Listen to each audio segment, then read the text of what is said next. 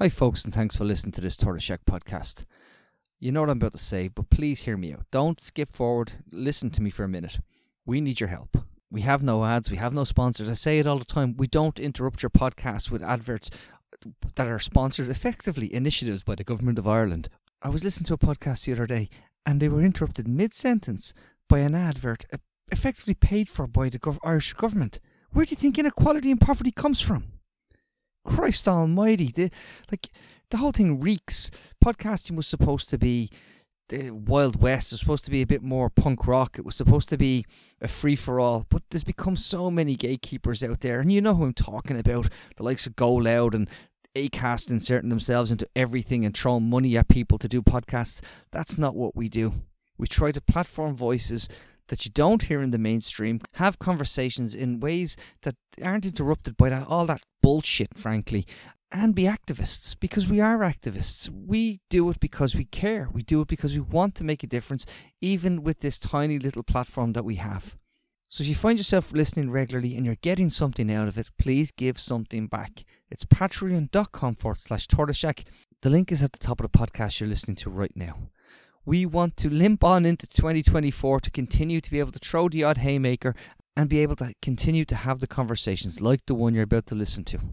Thanks for the support. Thanks for sharing, liking, subscribing, recommending. But if you throw us the price of a pint just in the run up to Christmas, it would be fabulous. So, one more time patreon.com forward slash tortoiseshack. Enjoy the podcast.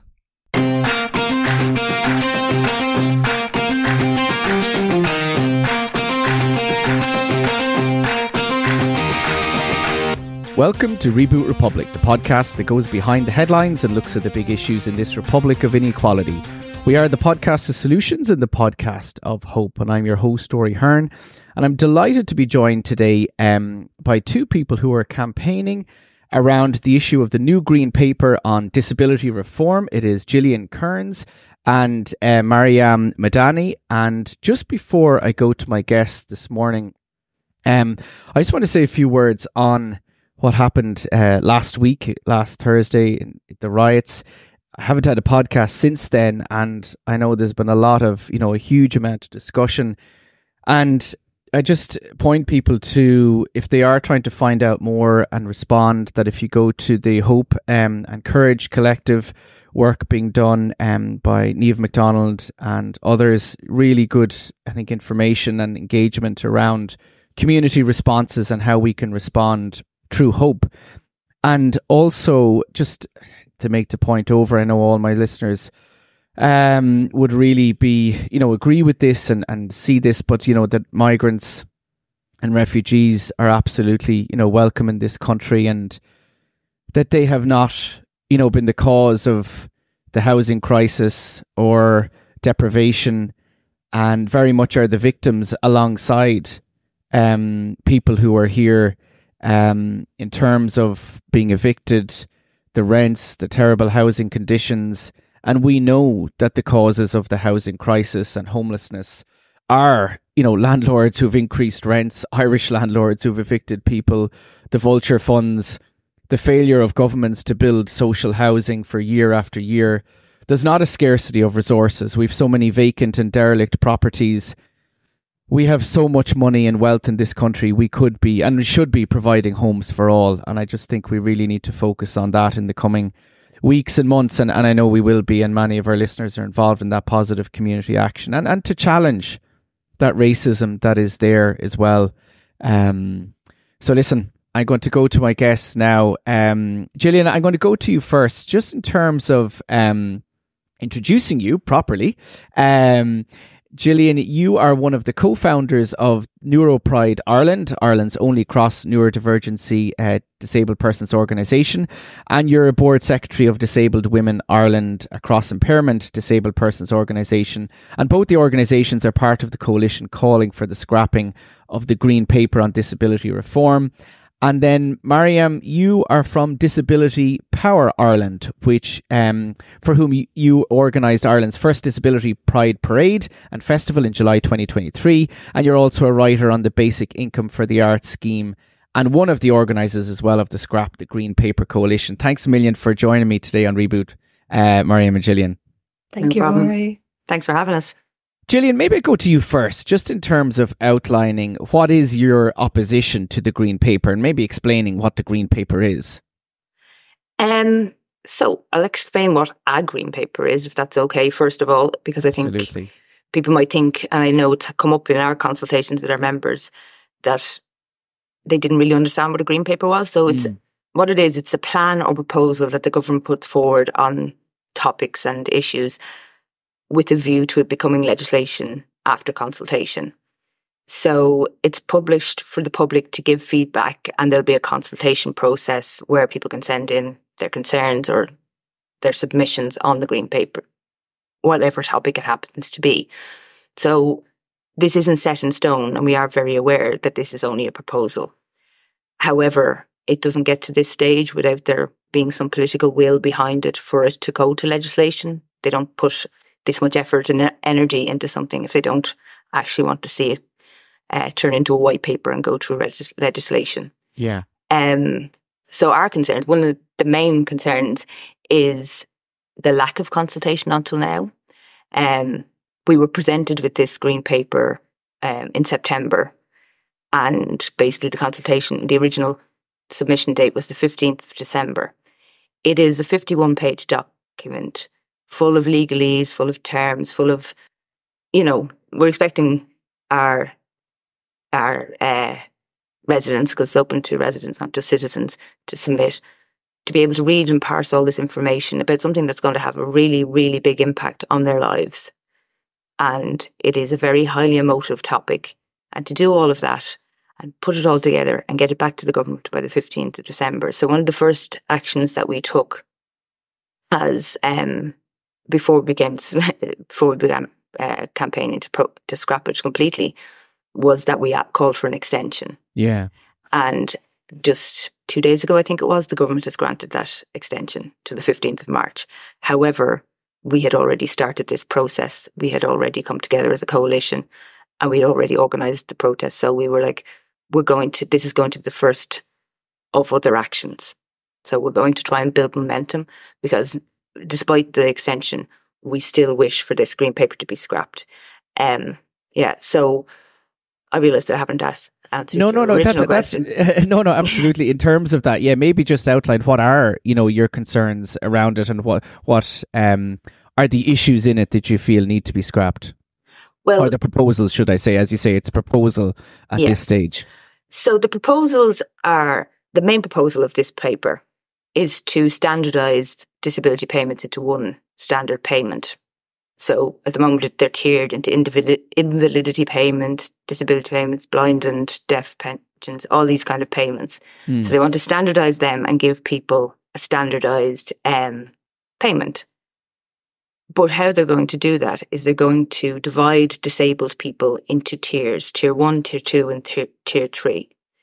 And you will be assessed and have to go through an assessment process to be placed in one of those tiers. That's at the very core of it. That's an enormous com- uh, concern of ours. It's extraordinarily dehumanizing to put people into tiers based on your capacity, your perceived capacity for work. So that's what it's all about. It is about um, your capacity to work and some external person deciding on your behalf about your capacity to work. And so what that ultimately means is that if if you are found to be whatever level tier you're at, then you will then be put into contact with Intreo.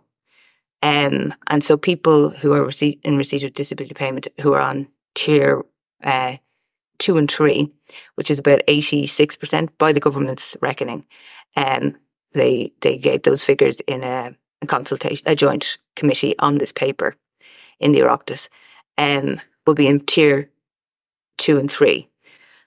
Um, and what that will mean is that they will be put in contact with Intreo. They will be expected to interact with Intreo and they will be put forward. People on tier three, which is the bulk of the people that they expect, will ultimately be considered to be able to move away from disability payments altogether.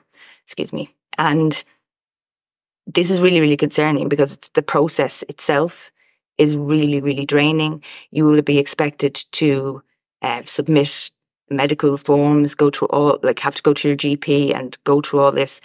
And if you're on tier three, you may need to do this every couple of years. And so go through this whole process. I don't know if anybody's ever engaged with Intreo. It's a long, laborious, and really traumatizing prote- um, process for an awful lot of people.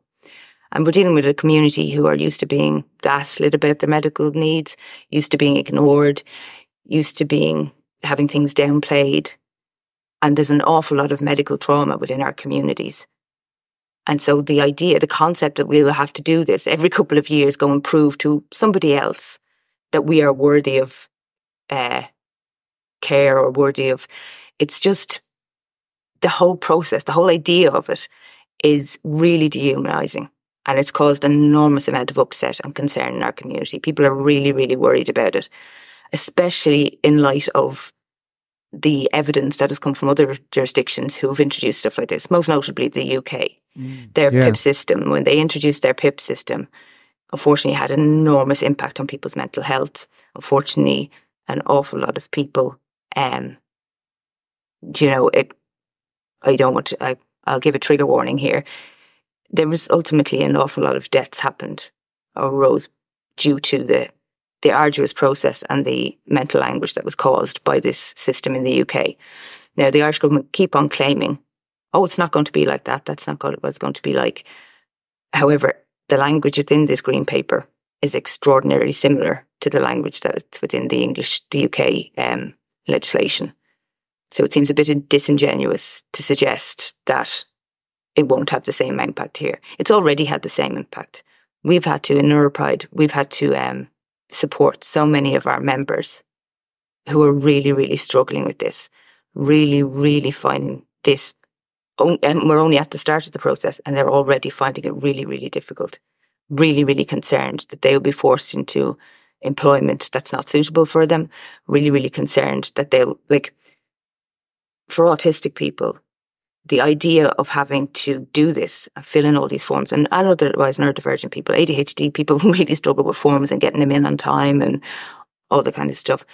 People who have anxiety, people who have PTSD, people who have Tourette's. You know, there's so many different forms of neurodivergence that will really struggle just with this project uh, process.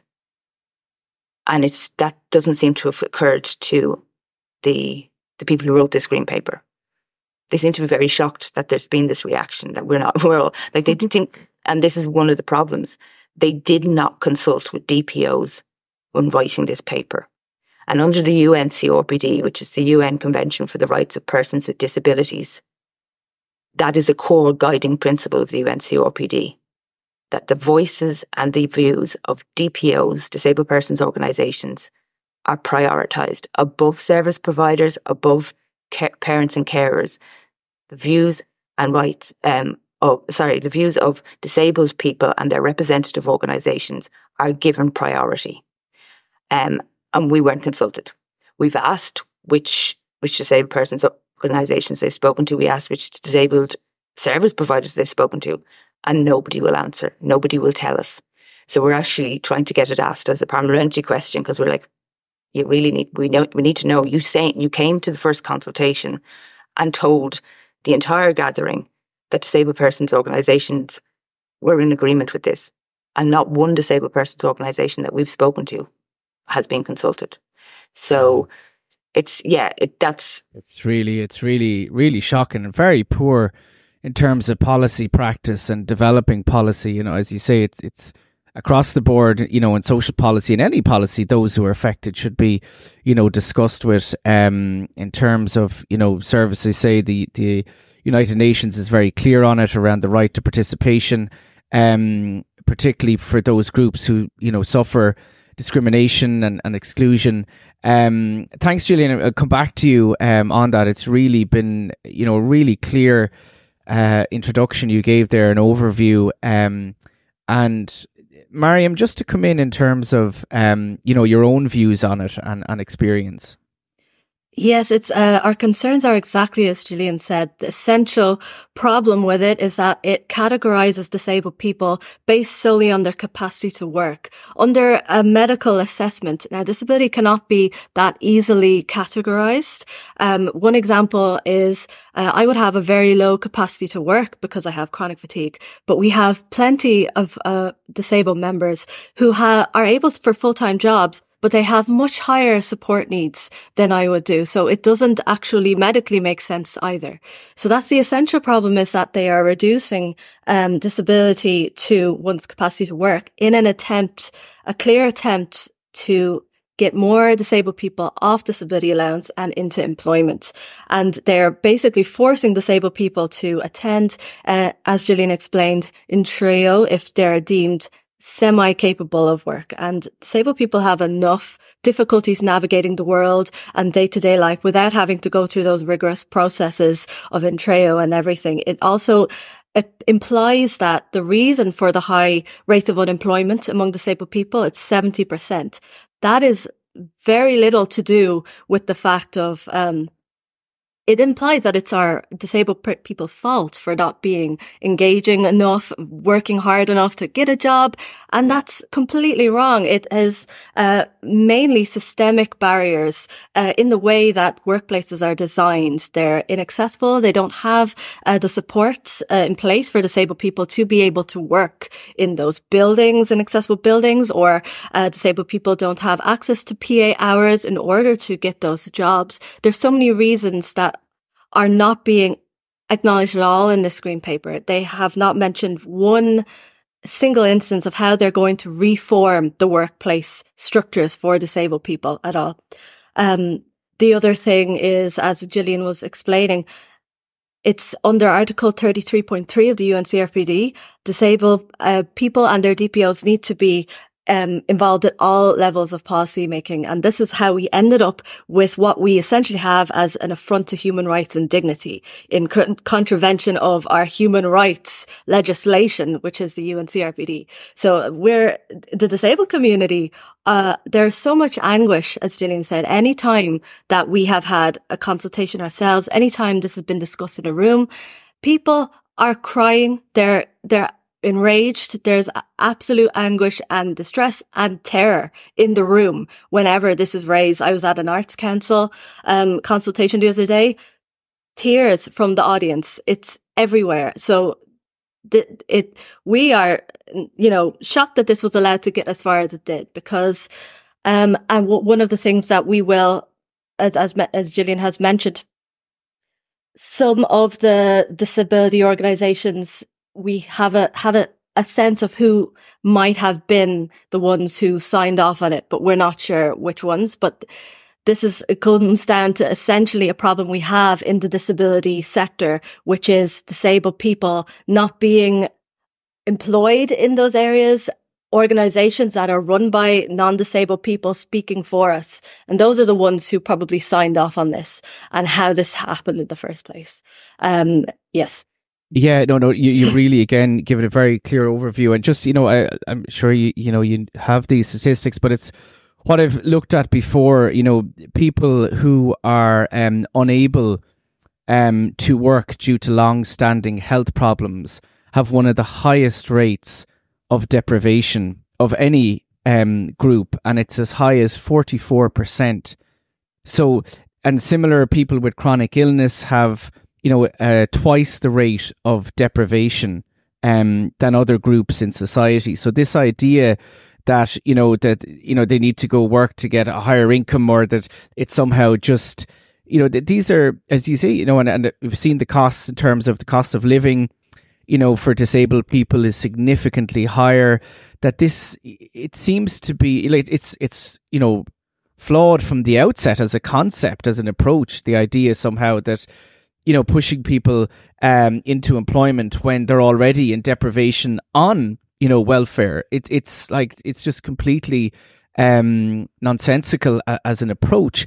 In terms of thinking about it, Gillian, and where this is coming from, is it, you know, would you classify it uh, or look at it and go, you know, this is essentially about trying to, you know, cut back on welfare expenditure, Um, is it about you know the concept of you know what we call the workfare uh, approach, which is like the idea of you know people should be out you know working and you know forced into the labor market regardless of their needs, um, you know, or capacities, or you know how the system, how employment is, and regardless of employment, and it's a essentially a very neoliberal concept and approach to social policy and welfare.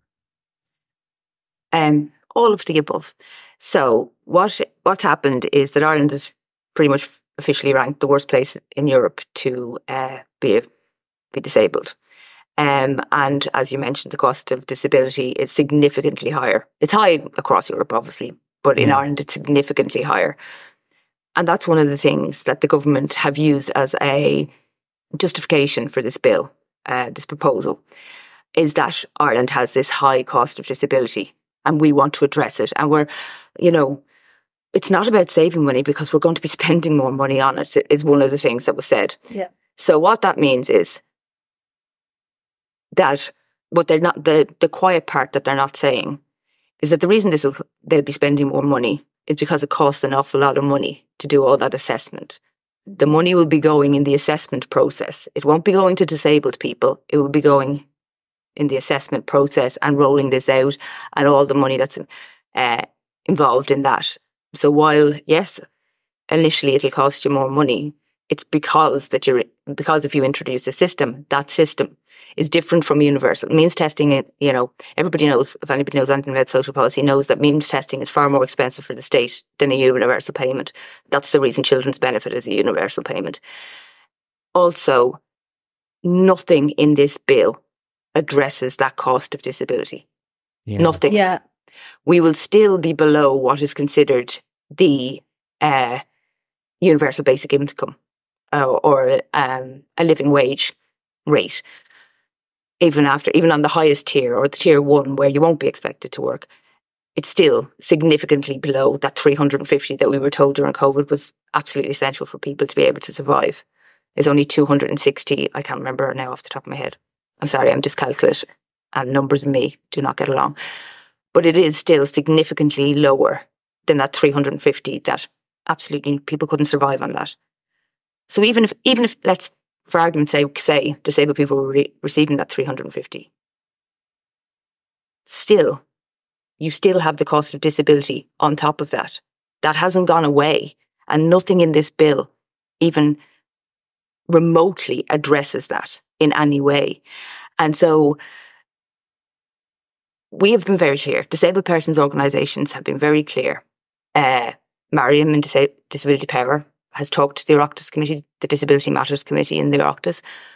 Neuropride and Disabled Women Ireland have spoken to the Disability Matters Committee around this because, in fairness to them, they have asked. Yeah. And we've been very, very clear. We want to get rid of means testing of disability payments. We want a universal basic income. And we want, that's what we want. And we want a cost of living payment to do with the additional cost of being disabled in a country like Ireland. And just to come back to the employment part of things, I'm going to talk more from the neurodivergent um, experience around this. There was a recent study, a recent report came out of the UK, and it, uh, it was a report asking employers about their opinions about employing neurodivergent people.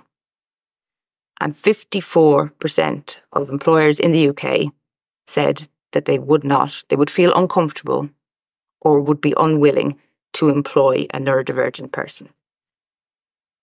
What significantly higher if that person is ADHD. Basically, we won't hire somebody with ADHD regardless of their experience or education. 54%. Yeah. That- Now, yeah, yeah. like so what do we do you can send in, Intreo can send people to all the education all the training all the blah blah blah Yeah. it means nothing if we can't get uh, in the door Yeah. but also and then obviously you know they won't say it to somebody's face if they have a physical impairment or if they're blind or deaf but we know that that stigma and that prejudice is there they like the thing is is that nothing in this bill addresses that and one of the questions and one of the concerns to go back to the concerns that we have is and they won't answer this question we've asked this question in the consultations will people be penalised if they don't engage with Intreo? Will their payments be taken off them Mm. if Yeah. they don't engage? And they won't answer that. But let's be honest, that happens to other people who don't engage. So there's nothing to suggest that it wouldn't happen here. And by not answering, you're not giving a definitive no, that won't happen. Mm. Yeah. Now they have said, "Oh, people won't lose their payments, and people can hold on to this," and blah, but but not into Yeah. that specific question. But you're, you're absolutely right to point out, you know, the, like the structural discrimination and exclusion that happens from the labour market and how our whole, you know, economic system is is about, you know, extracting as much value from workers as possible, and, and Mhm. that's the point of the labour market and the point of that therefore pushing people into this labor market that is constantly discriminating against people that it Yeah. that it considers well they're not sufficiently productive for us is you know go, just going to lead to you know as you say huge uh you know upset you know exclusion and um deep deep you know furthering exclusion and experiences of discrimination. And it should be focused on reforming that labor market and reforming Yep. our whole employment system. Sorry Maryam I'll, I'll bring you back in and then Gillian again yeah Oh no, I uh, was just going to actually follow up with something important that Gillian said. She brought up the co- additional cost of living with a disability. So the Indecon report, I think it was 2021, uh, found that the additional cost of having a disability is between 8,000 to 12,000 a year, 13,000 if you have an intellectual disability.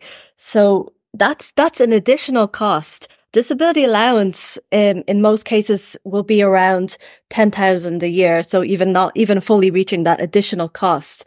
Uh, so disability allowance can, it should be, as, as Gillian said, there for all disabled people for those things. I mean, one example, my chair is now being, um, repaired for one grand in my, uh, right now this month. Yeah. That's, that's an example of an additional cost. If you have a thousand euro yeah, just for, for being with the new parts that it needs. Um, and that's just a repair. It's a two year old chair. So that's just an example of the extra costs. Um, there's so many more, of course. Um, especially if you have, uh, specifically individualized, um, assistive, uh, devices, people who need assistive technologies for visual impairments, for example, those are extremely expensive. And there are no supports, government supports in, in buying that assistive technology if you have a visual impairment. Uh, so th- this is something that should be like a base payment. Um, when I was on the uh, sign up for the basic income for the arts, I had my disability allowance reduced by half. And I had a social welfare inspector come over to the house and she explained that the, the point of that scheme was also to get people like myself off social welfare and disability allowance. So there is this very much, as you said, this Tory mentality that they're behind all of this kind of legislation or any of these things that they're trying to, to get passed.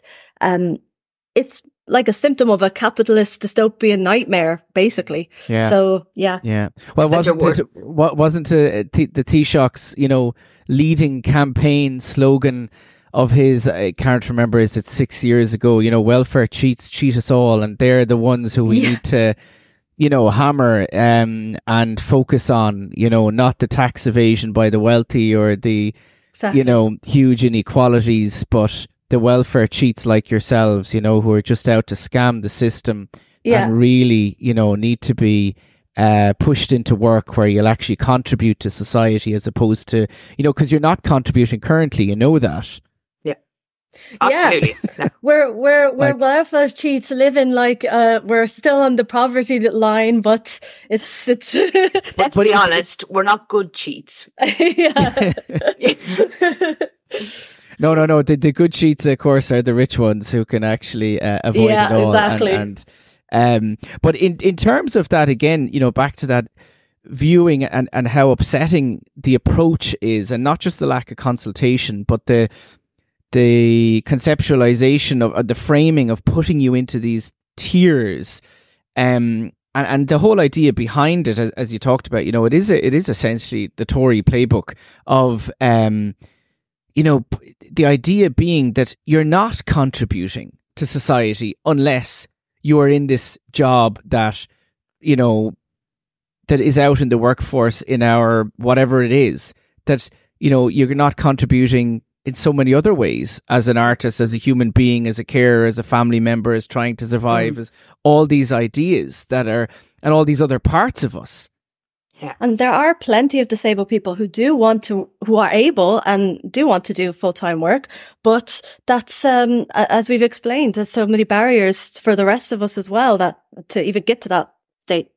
Yeah. And the thing is, is what is important to note is we're not saying that there are disabled people who want to work and need support with that.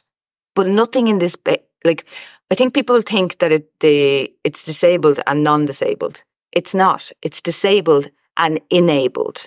That's the, the other side. And nothing in this bill is actually enabling people mm. to access the employment that they want. Like they even say with tier three, which remember is going to be nearly 50% of the people they're going to put into this tier from their own figures. They actually say that you may be sent for work that is outside of, you know, your already your qualifications or your interest area and things. So that basically will get you into a job whether you're suited for it or not.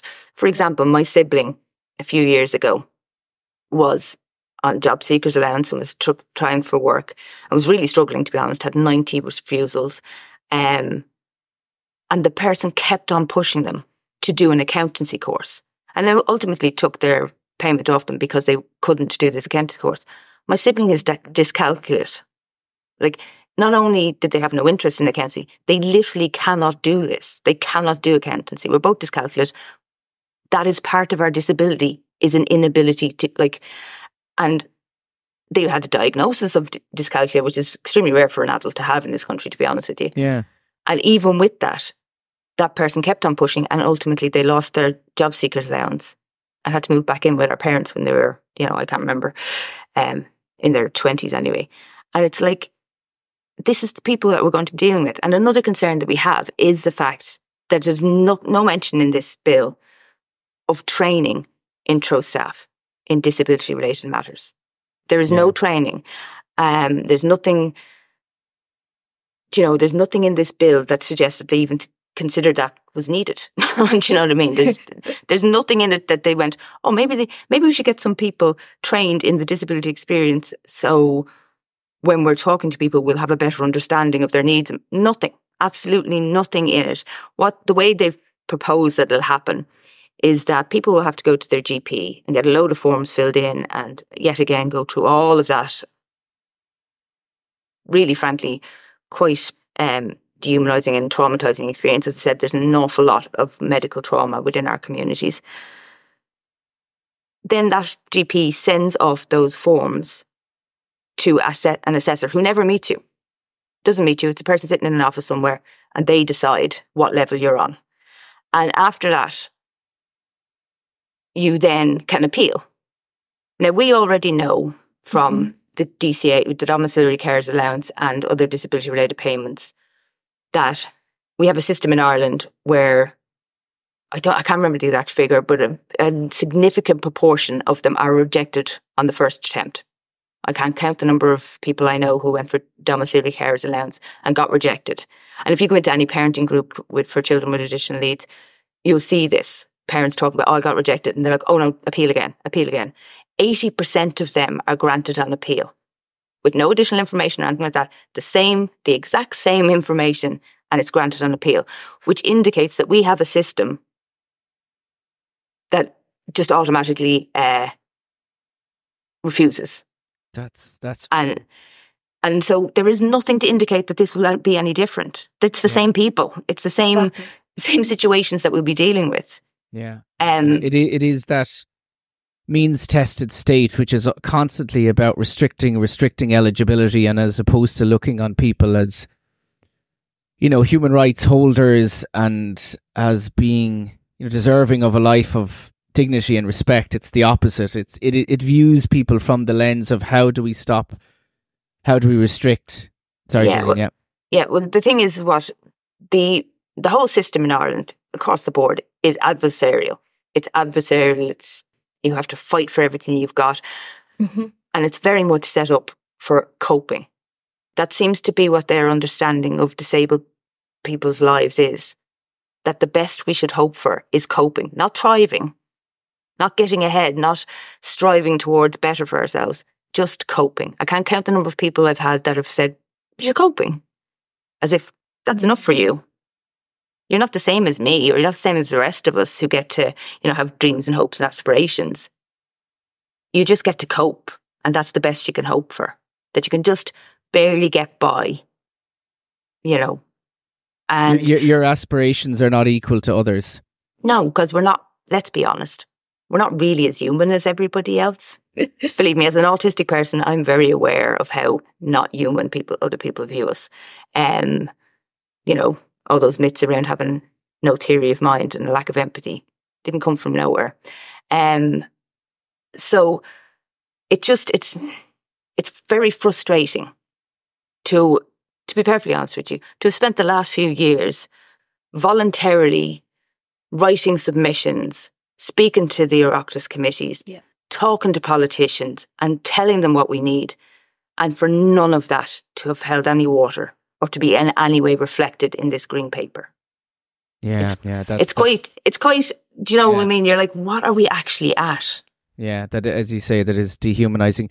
Maryam, just in terms of um, that, you know, stepping back and looking at society and um, how we view disabled people and, and what Gillian was mentioning earlier there and how they're treated and looked on that rather and some people you know have, have said um, in social policy that rather than seeing you know the problem is society looks at the disability rather than looking at how society disables people. Mm. and that you know this how do we move away from that to maybe what Gillian talked about the enabling society? How, how do you think we move away from that? Just to also um, explain that that viewpoint would be the social model, and that's not at all mentioned, obviously, in this green paper. Uh, the social model is that viewpoint that it's, it's disability is caused by um, societal barriers more so than the impairments uh, themselves. Um, the, the UNCRPD is based originally from that and also uses a, a human rights lens too. Um, there's it's there's just sorry so just explain the because not everybody will be familiar with the UNDP um, oh, the UNCRPD. Sorry, yeah, CRPD. A, sorry. oh no, we're that's the United Nations. we're, just, so we're just so used to saying it that we're like yeah. we forget other yeah, people we might know it. To, we forget yeah. to explain these things. Um, so the the UNCRPD is the United Nations Convention on the Rights of Persons with Disabilities. Ireland was the very last country to ratify it. Um, in 2018 uh, in the EU. Uh, we were the last one. Shocking. And yes, it was, it should be a stain on our nation forever. Um, uh, we're still one of the, I think there may only be five. There's very, very few left who have not ratified the optional protocol to the UNCRPD. And that's the one that makes it binding. That's where we can, um, go to the UNCRPD commission office and, and ask for, um, make appeals to them based on any abuses that are happening in Ireland. Uh, when it comes time for them, uh, the NCRPD committee, to write back uh, um, uh, with Ireland, when they kind of will assess how well Ireland is doing, we're we're we're we are looking forward to that day because we know there's going to be so much on there um, that's gone wrong in this country in, in terms of what we're not doing. The reason, obviously, there's a reason why we haven't ratified it because um, they've acknowledged that our legislation structures are not up to par yet. That's just one element that's not up to par with the UNCRPD and um the, our, the I don't even know how this green paper got in, considering that Ireland is trying to work towards that. Um, so yeah, that's just a little overview of, of, of, that. But in terms of what do we need to do to get to a place where that is recognized? I mean, it starts, there's just so much. It's, it's hard to even know how. Um, I, I mean, uh, uh ratifying the UNCRPD uh, w- would be a start. Um, also enabling true DPOs, like uh, th- some of the groups that we have here, um, granting some income for us to be able to continue to do this full-time campaigning work that we're doing for free. That would also help.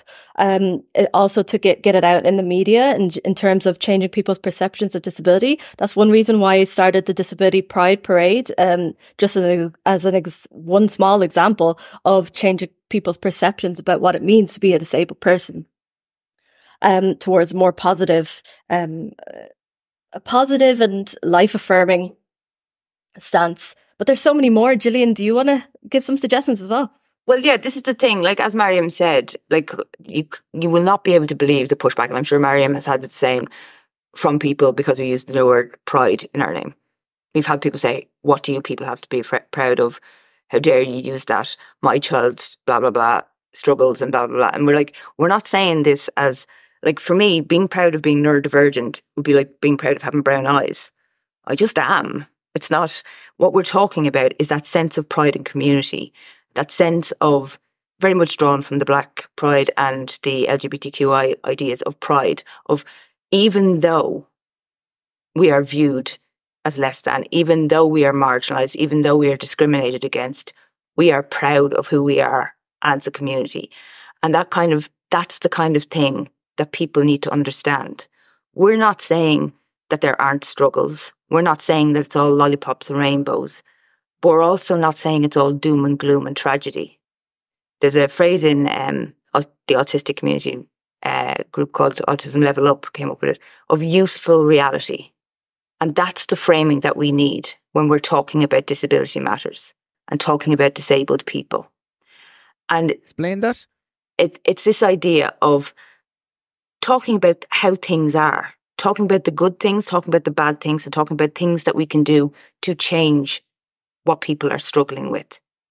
We need to move away from disabled people being either seen as recipients of charity, which is currently very much the view in Ireland as, mm-hmm. oh, the poor disabled people, they're so vulnerable and blah, blah, blah. And we need to look, move away from the idea of disabled people being inspiring. And so you're, you're, you only have worth in the wider society if we can feel sorry for you or you make us feel good about ourselves. Yeah. Not yeah, as yeah. human beings mm. who actually have, you know, full yeah. and interesting lives. Do you know what I mean? Yeah, yeah, yeah. That's what's the real problem. That's the core problem in a lot of societies. It's not just an Irish thing, it's very much global. But that idea, and that if we push back against that, we're met with such anger and such disdain. And how dare you? I have a family member or I have a friend who really struggles. It's like, we are very aware of their struggles. We want to change their struggles. We give an enormous amount of our own free time to trying to change those struggles. But only seeing us as vulnerable, we are made vulnerable. Disabled people aren't inherently vulnerable on the basis of having an impairment. We are made vulnerable by the structures and the systems that are in place. And in order for you to change those structures and systems, you have to listen to us. You have to actually listen to our lived experience and understand where we're coming from, not dismiss it. And I know there's a cognitive bias. I know there's a there's people struggle with this because they don't want to feel that they've been the bad guy and treated people poorly. I was only trying to help. We were only trying to be. We're not saying that. Nobody's saying you're the bad guy. But it's that Maya Angelou. I'm going to butcher this quote to be honest with you. But that idea of when you know better, you do better, and you can only know better if you listen. Absolutely. Do you know? Absolutely. Um, yeah. Gillian, uh, that's really, really well said. And, and, you know, I think so, so, um, just powerful in that, you know, you, you, when you know better, you do better. And to know you have to listen. And, and you're absolutely right. You know, people, disabled people aren't been listened to, and, and many other groups who have been excluded and suffering discrimination in this country are not been listened to. Um, and in terms of that, you're working to change that. And we, mm. just before we finish, um, do you want to, Maryam, maybe let people know, or Gillian, um, in terms of what you're organising in the coming days? Um, you've got a number of events. Sure. So the main thing will be the protest on December the 7th, next Thursday, from 12 to 2 outside Leinster House. That's to scrap the green paper, um, with the Scrap the Green Paper Coalition. Um, we've also got a soapbox session to give space for people to talk more rather than us all standing too long out in the cold. Um, a lot of disabled people freezing to death. yeah. Exactly. And as you said, the disabled voices aren't being heard. So we need to give as much spaces as we can uh, to have everyone's viewpoints heard. So that is going to be online Monday the 4th from 6 to 8 p.m. And uh, Gillian, do you want to say more about how they can sign up? Yeah, so we have a beacons, um, and it's beacons.ai slash scrap the green paper and all the ways that you can, all the information is there, the posters are there, our concerns are there, but there's also links to sign up to um, the soapbox sessions. So it'll be on YouTube, so people can view it on YouTube. Um, we've already got over two hours of speakers, so there's a lot of people who have a lot to say on this topic. And I just wanted to say about the, the who the coalition are, are yeah. because I just realised we never said. like obviously, I'm here on behalf of Disabled Women Ireland and be, on behalf of Neuropride Ireland. Maryam is here but on behalf of Disability Power Ireland, but also um, there's a group called Oppose the Reform of Disability Allowance who were formed literally to oppose this green paper.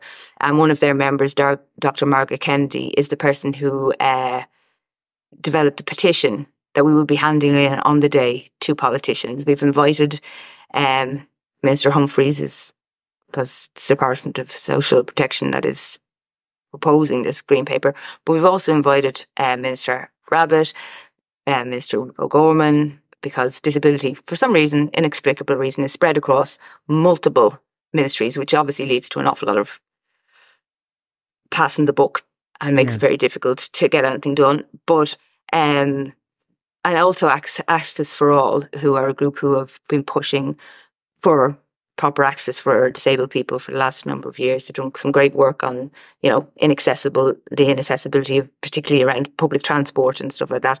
So we've all come together to work together to form this coalition. And as I said, we originally were just to try and oppose it before the original submission date. But now that that has been extended, the coalition will stay together and hopefully this is the first of more events. Um, and the soapbox session, just if anybody's not really aware of that, it, it, uh, it's a Neuropride, well, it's not a Neuropride thing, but it's something that we do in Neuropride a lot, um, is a chance for people to come along. And people give five minute presentations, or they might send in a video or send in a written piece. And we just wanted to give as many people and organizations as possible a chance to talk. But we also, as Maryam said, we we're also like, none of us wants to stand there for two hours listening to people waffling on.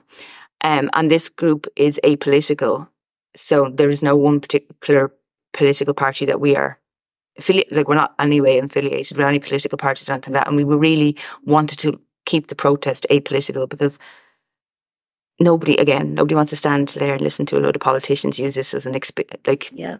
as a chance to forward their own agendas.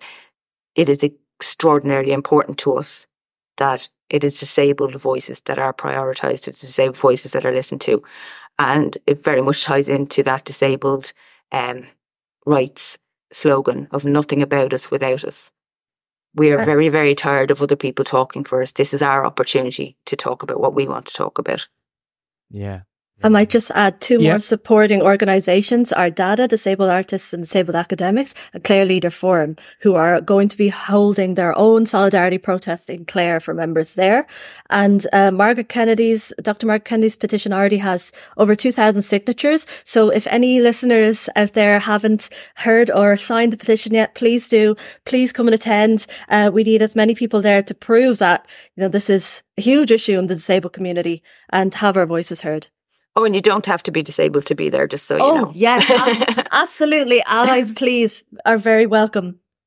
Uh, absolutely, for definite. Put that call out there, allies. Uh, sought and welcomed and you know hopefully you'll have a, a great turnout and you know i know that the work will have an impact um and is already you know this podcast will have an impact people will hear it hopefully understand things a bit better and you know get behind you in, in the the great work that you're doing maryam and gillian lovely to meet you i have to say really enjoyed this yeah thank you very much thanks rory it was great you were very patient just listening to listen to us ranting at you for not, the goods not, of an hour.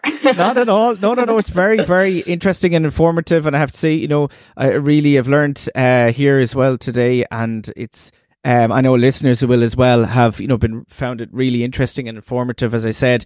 And, um, yeah, really important perspectives that need to be need to be heard and need to be central to the policy. So, listen, thank you so much for uh, joining me. And just to say um, that there's a number of other events happening. Um, in particular, I want to uh, let people know that the uh, Irish Traveller Movement are having a protest at the Dáil on December the 5th, which is at 12 noon Um, and that is in relation to the mental health crisis uh, affecting the traveller community. Um, so people, if they can, go out and support that. Um, that, sorry, it's the the national. Um, it's not just the Irish Traveller Movement; it's the National Traveller Mental Health uh, Network who are organising it. And I said, that's the fifth of December. Um, and also the um, Ireland Palestine uh, Solidarity Campaign are also continuing with their work, and they're having um, ongoing protests around um, the the horrific ongoing, uh, despite the ceasefire attacks in the West Bank and other areas within, uh, sorry, in Gaza as well, um, and continuing the pressure on to stop the genocide. Um, so if people can go over to Ireland Palestine Solidarity Campaign to support that. Um, and sorry, Gillian, do you want to come in again? I just meant to say at the start when you were talking about the Hope and Courage Collective that Yes. they developed training. Um, I used to, I used to do some voluntary stuff with them. Um, the communities against racism, so car training. But what it is is a difficult conversations training. So if Yeah. people were, you know, are in a position who want to actually talk to their friends and neighbours, but are like, oh, I don't even know where to start. I don't know how to combat some of the, you know, the myths and basically nonsense that's out there. Yeah. I don't even know how to start. How do you do that? It's really, really good training. I've delivered it myself. And so if they got in touch with the Hope and Courage Collective, they might be able to find out if that training is being rolled out in any areas. Like I'm in Waterford and we've delivered it in various places around Waterford and there's little, there is the local groups around the country who will deliver the training. So you don't have to be going to Dublin or anything like that. It only takes, it doesn't take that long, to be honest with you. It's a couple of hours, but it's just really helpful to know to give yourself the confidence to have those conversations because it's not easy. Those conversations aren't easy, and you know people can tend to shy away from them and then feel really bad and guilty and oh my god, I should have said something. This just gives you a little bit of a a boost of how to say the things that you need to say and have the courage of what you're saying. So I just thought I'd mention it. Absolutely, yeah, and um, yeah, I think it's Hope and Courage Collective. I think .ie. You can go check it out, and I think they're on, on Instagram as well. Um, and I didn't know you're in Waterford. I'm originally from Tramore. I'm living in Dublin now longer than I lived in Tramore, but I'm not from Waterford. so I was going yeah. swap. the- I'm from uh, Wicklow. yeah.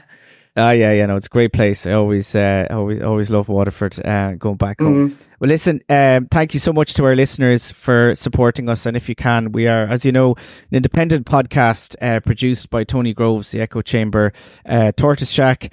And um, we rely on our listeners to keep the show on the road, to keep the lights on. If you can, please support us. Go over to uh, patreon.com forward slash tortoise shack. You get the podcast first um, before they get everywhere else into your email. And yeah, you're helping supporting these really, really important podcasts and what is being done. So listen, thank you so much, everyone. Stay safe. Let's stop the hate uh, and build a republic of equality and solidarity. Thank you so much, and we'll talk to you all very soon.